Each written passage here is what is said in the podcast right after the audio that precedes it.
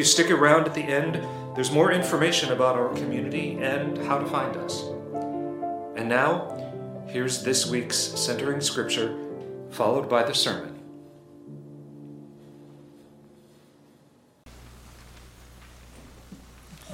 From Genesis chapter 2. So God fashioned an earth creature out of the clay of the earth and blew into his nostrils the breath of life. And the earth creature became a living being. And from Mark 13th chapter, Jesus said, When you see the abomination that causes desolation standing where it does not belong, let the reader understand, then let those who are in Judea flee of the mountains.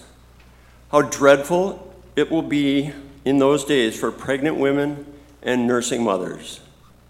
At that time, if anyone says to you, Look, here is the Messiah, or Look, there he is, do not believe it. For false messiahs and false prophets will appear and perform the signs and wonders to deceive, if possible, even the elect. So be on your guard I have told you everything ahead of time.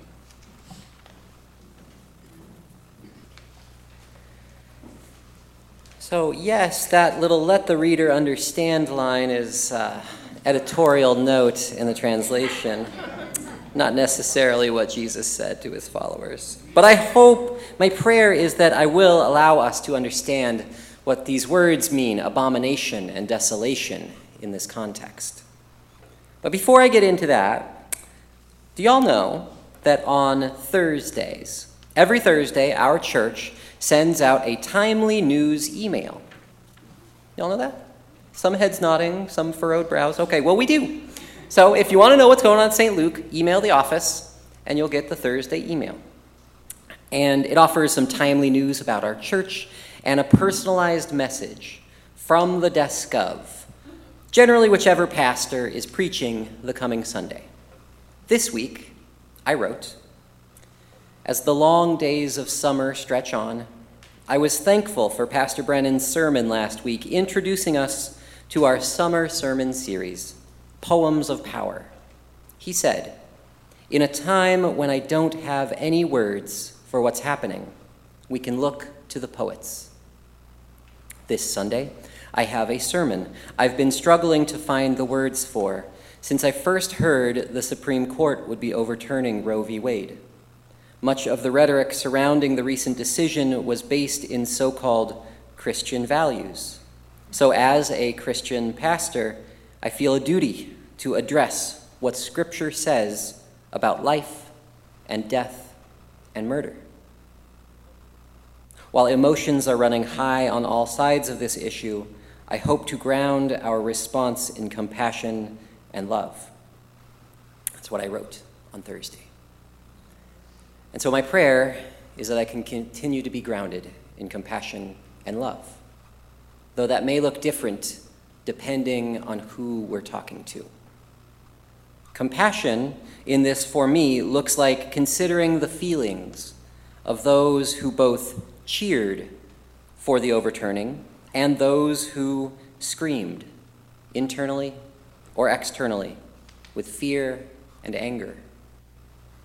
I've got Bible verses for both joyful and sorrowful camps today. Several for the joyful camp, in fact. For folks who cheered as it, at its overturning, I often heard the refrain that abortion is murder. And God said, Thou, thou shalt not kill. Exodus 20, verse 13. And now the Hebrew behind when we say kill is ratsak. I think I said that right. In other passages like 1 Kings 21:19 and lots of places in the book of Numbers 35, we also see ratsak used and can determine it's intended to mean killing someone with a position in society. This is a different class than killing animals or women for them. As let's not forget, women were treated more as objects with slightly higher standards than animals in this legal code of the Israelites. That's what these Older Testament texts are, generally legal codes and histories of the Israelites. They were never intended to be applied for future societies. Doesn't say that anywhere in the text.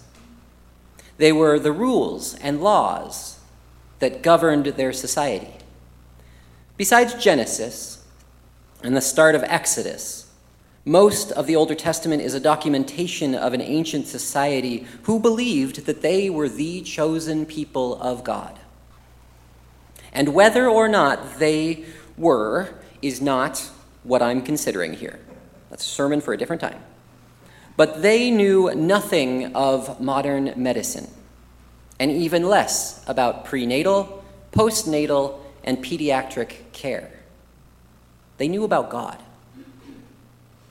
They knew about God deeply. But if you still want to go to them for medical and pregnancy advice, they believed, as we heard in Genesis chapter 2, verse 7. Thank you, Charlie. And no other text names it so directly. It takes breath before life begins.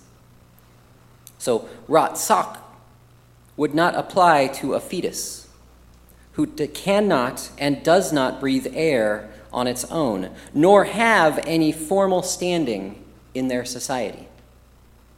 The mother is breathing for the fetus at that point.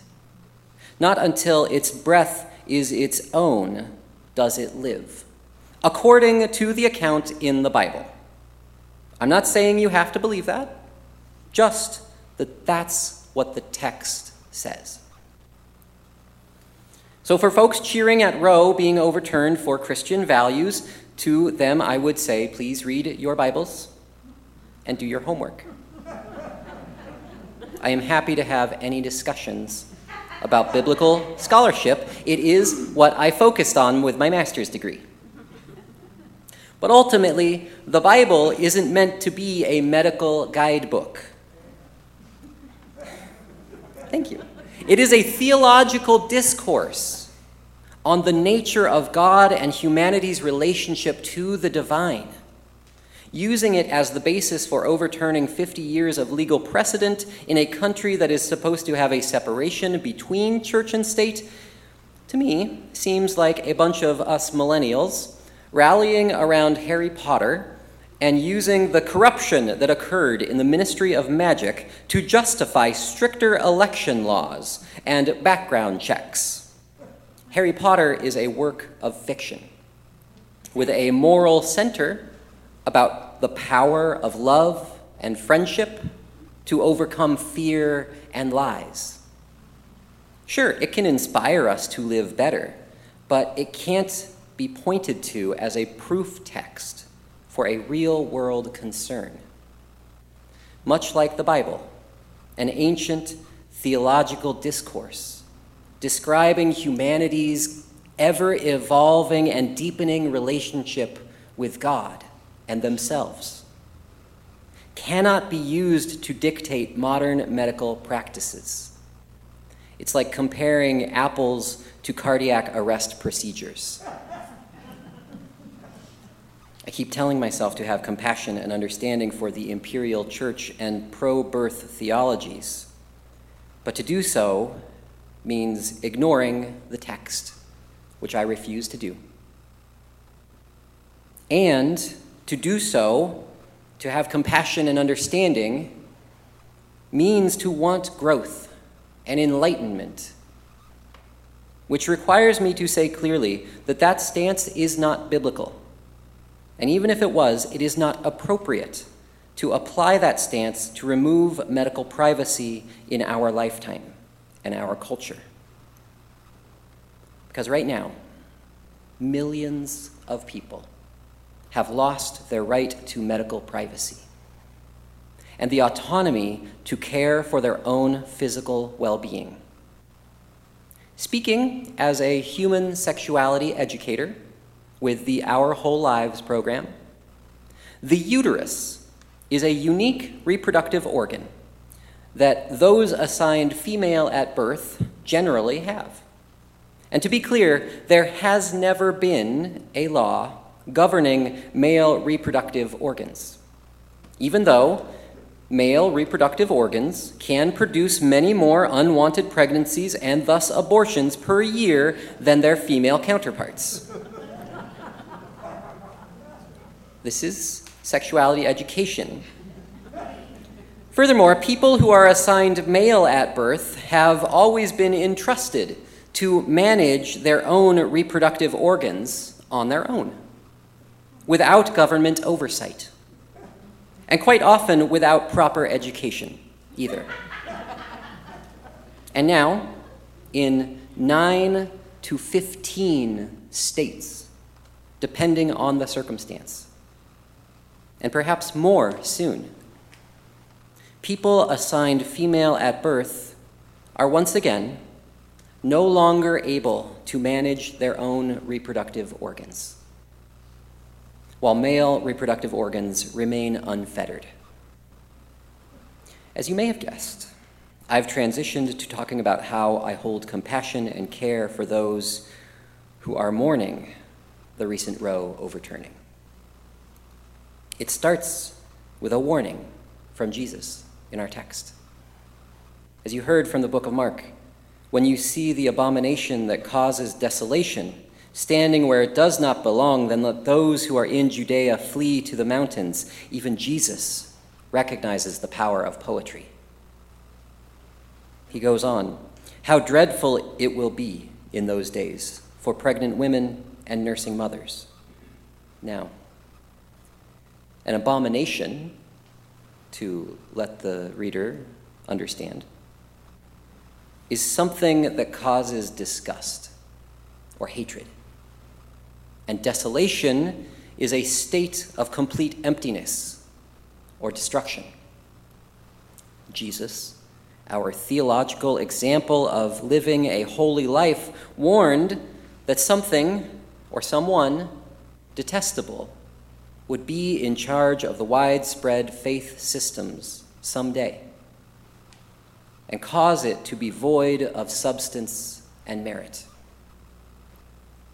And when that, uh, when that horror occurred, residents should seek cover without delay. In that woeful time for pregnant women, he says, there will be many who claim to be the Messiah, and many will be deceived. And, beloved, if someone has told you that the Bible claims life begins at conception, like the rampant televangelist evangelical who has a fleet of airplanes at their disposal, while poor people experiencing homelessness sleep outside their churches in the cold, you are being deceived.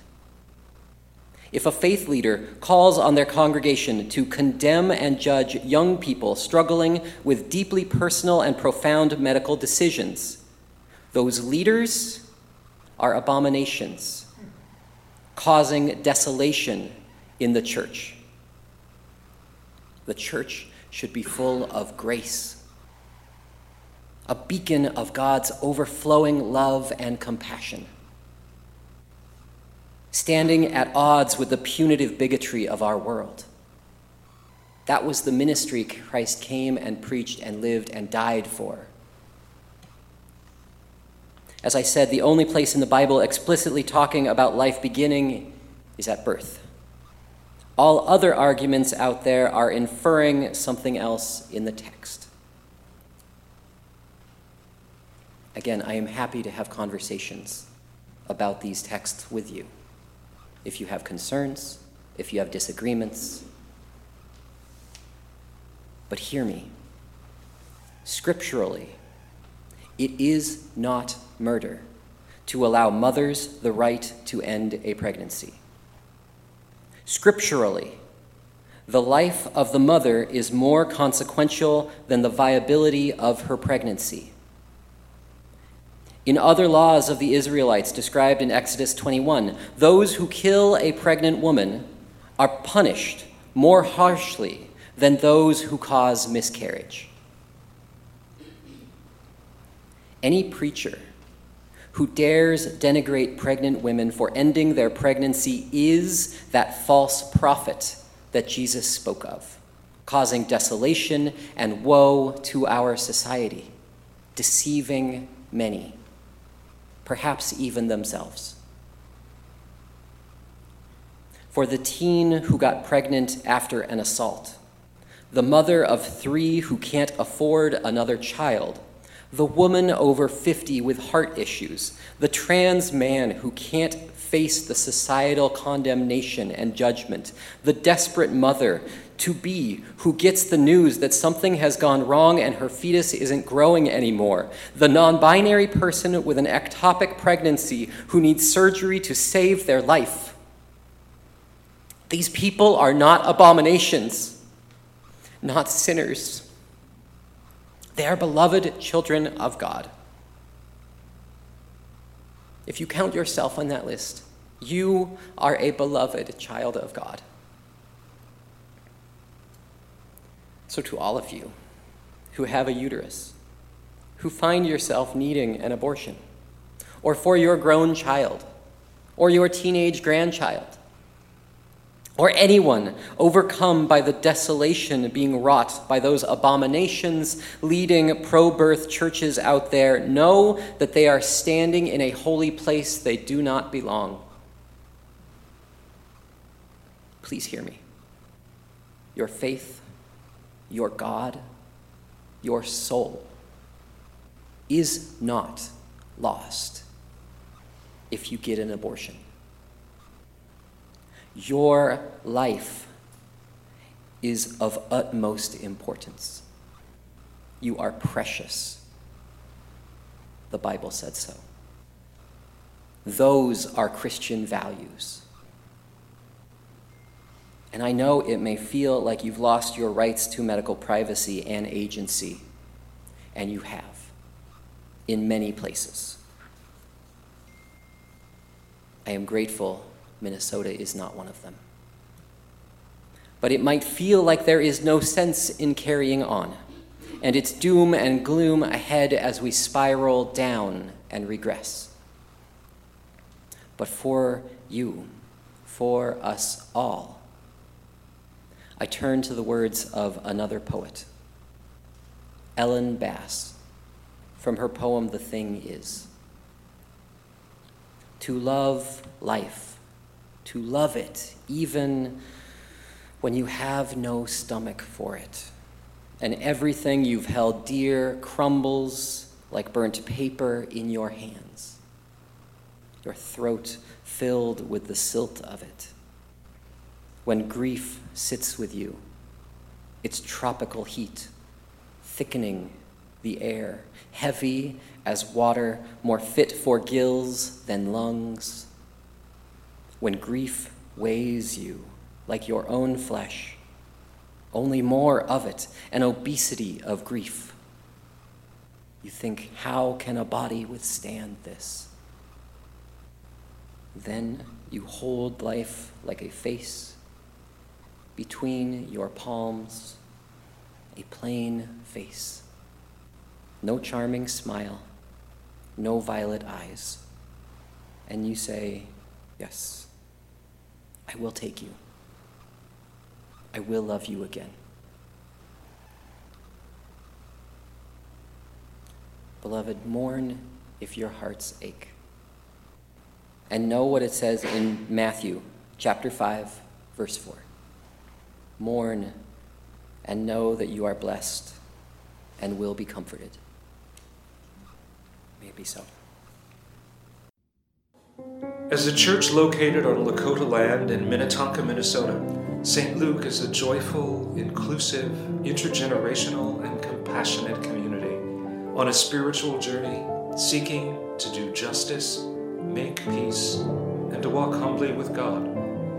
We invite you to join us live for virtual worship each Sunday morning on Facebook or YouTube, or by following the worship links on our website, stluke.mn. Thanks for listening. May you go in peace.